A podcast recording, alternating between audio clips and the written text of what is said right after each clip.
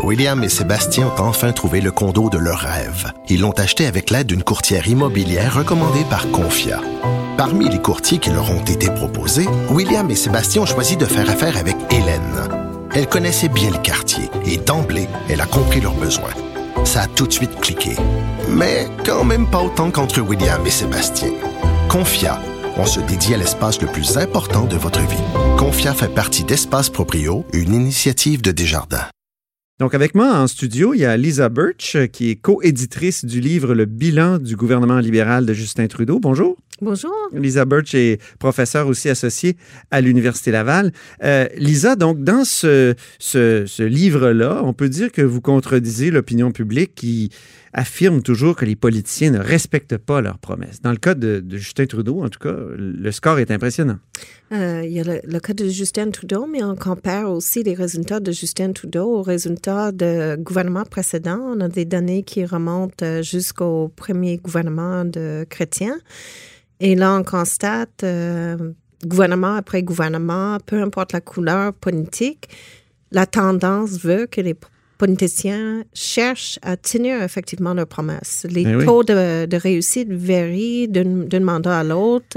C'est spectaculaire. Ici, vous écrivez dans le- la conclusion, le gouvernement Trudeau a réussi à apporter un réel changement en réalisant en tout ou en partie 90 de ses, et là, attention, 353 promesses électorales. Et voilà, au moment où on a écrit le livre, euh, on n'avait pas terminé de, le calcul. Euh, Aujourd'hui, c'est plus élevé encore. Euh, le record, il est à la fois en termes de promesses en nombre absolu, parce Mhm. que 353, c'est le, le plus grand nombre qu'on a eu. Euh, Harper, euh, son premier gouvernement en avait pas mal, le deuxième aussi. Et je crois que c'est peut-être euh, le fait d'avoir passé du temps dans le troisième groupe de, de l'opposition et d'avoir consulté beaucoup et là, euh, d'av- d'avoir ratissé large euh, avec euh, les promesses et la volonté d'amener du, Ouais. du changement. Est-ce que vous mettez toutes les promesses sur le même pied? En fait, je le sais là, que vous le faites pas, là, mais parce que ça serait fou de, de juste dire que toutes les promesses se valent. Euh, euh, hausser, mettons, un crédit d'impôt, puis transformer le mode de scrutin, c'est pas le même genre de promesse. Euh, tout à fait. Et euh, une des tâches qu'on a données à notre collabor- nos collaborateurs et collaboratrices, c'était de- d'identifier dans leur champ de spécialisation les promesses les plus importantes. Et les critères pour euh, identifier une promesse importante, c'était l'impact budgétaire, l'impact social, la, possibilité d'avoir euh, un effet réel et, et bénéfique pour la population.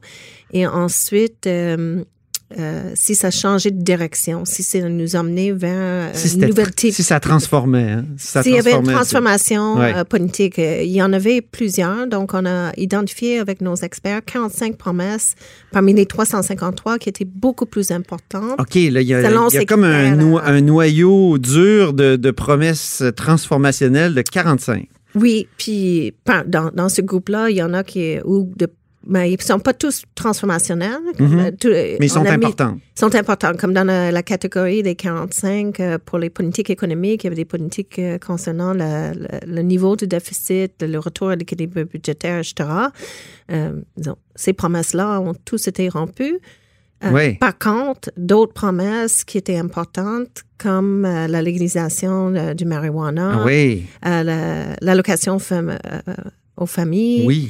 euh, il y avait des promesses aussi Qui ont sorti des jeunes de la pauvreté. qui ont sorti les jeunes de la pauvreté euh, pour l'égalité homme-femme, un cabinet euh, composé d'autant d'hommes que de femmes. Mhm. Ça paraît peut-être pas beaucoup, mais quand même, ça finit par transformer un peu comment fonctionne la politique, puis ça emmène d'autres changements. Mais il y a des il y a des promesses, par exemple, qui ont été euh, comment dire laissées tomber, qui ont été euh, carrément abandonnées, comme toutes les promesses en rapport avec les finances publiques. Oui. C'est ça. J'écoutais hier parce que j'ai participé à la table ronde euh, que vous aviez organisée à l'Université Laval et Marcelin jo Joannis était là, un économiste qui s'est penché sur les promesses en matière de finances publiques. Il n'y en a pas une qui a tenu. Donc ça, c'est- important quand même. C'est- Ce sont des promesses vis-à-vis les, les finances publiques. Par contre, il a tenu d'autres promesses euh, concernant le- le- les investissements en infrastructure, Oui. que ce soit les infrastructures vertes euh, ou les infrastructures de transport en commun. Et ce sont quand même euh, des, des investissements structurants pour une société qui euh, souhaite euh, s'occuper un peu plus de l'environnement, de la qualité de vie et de l'air.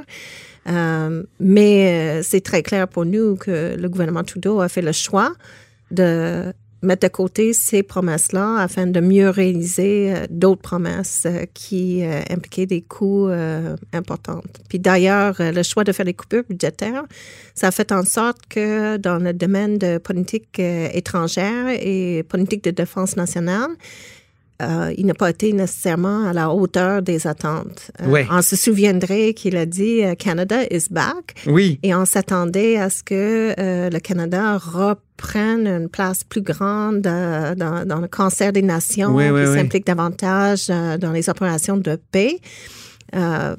finalement, on voit pas beaucoup de D'initiatives. Ben, il n'y a pas beaucoup d'initiatives. Il y a eu des changements au niveau Il faut dire que son mandat a été bouleversé par l'élection de Donald Trump. C'est ce que disait hier, par exemple, Marcelin Joannis, euh, l'économiste de Polytechnique. Ce n'est pas seulement l'élection de Donald Trump, c'est aussi l'élection de, de nouveau premier ministre euh, provincial. Oui. D'idéologie euh, conservatrice. Alors, euh, en début de mandat, par exemple, il y avait un effort de collaborer avec les provinces pour avoir une entente sur une politique nationale de l'énergie.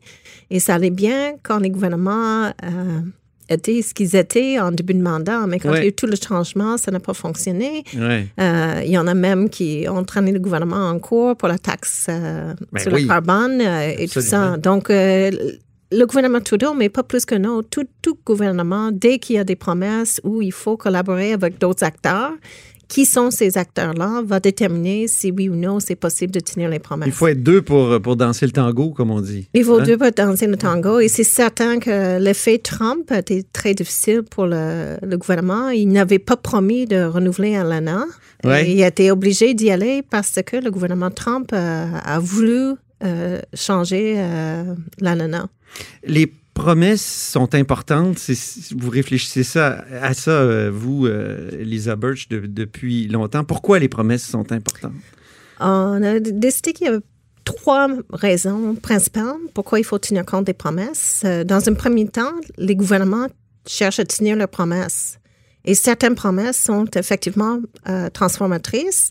Alors, si les électeurs et les électrices ne veulent pas être dessus ou se trouver avec des politiques euh, qui ne leur conviennent pas, il vaut mieux euh, bien comprendre quelles sont ses promesses, puisque le, gouvernement va considérer, une fois élu, qu'il a le mandat de les mettre en œuvre, puis il est, juste et légitime de le faire. Mm-hmm.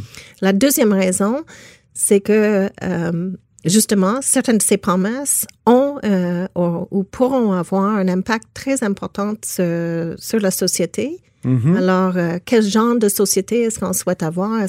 Puis la troisième, rapidement? La troisième, c'est que les promesses nous donnent un indice de comment le gouvernement va se comporter quand il y a d'autres enjeux qui arrivent en mandat, quelles sont ses valeurs et, comment il traduit ces valeurs en politique publique? Merci beaucoup, Lisa Birch. Alors, euh, on vous lit, on vous lira dans le livre Le bilan du gouvernement libéral de Justin Trudeau, 353 promesses et un mandat de changement, qui est préfacé d'ailleurs par Thomas euh, Mulcair.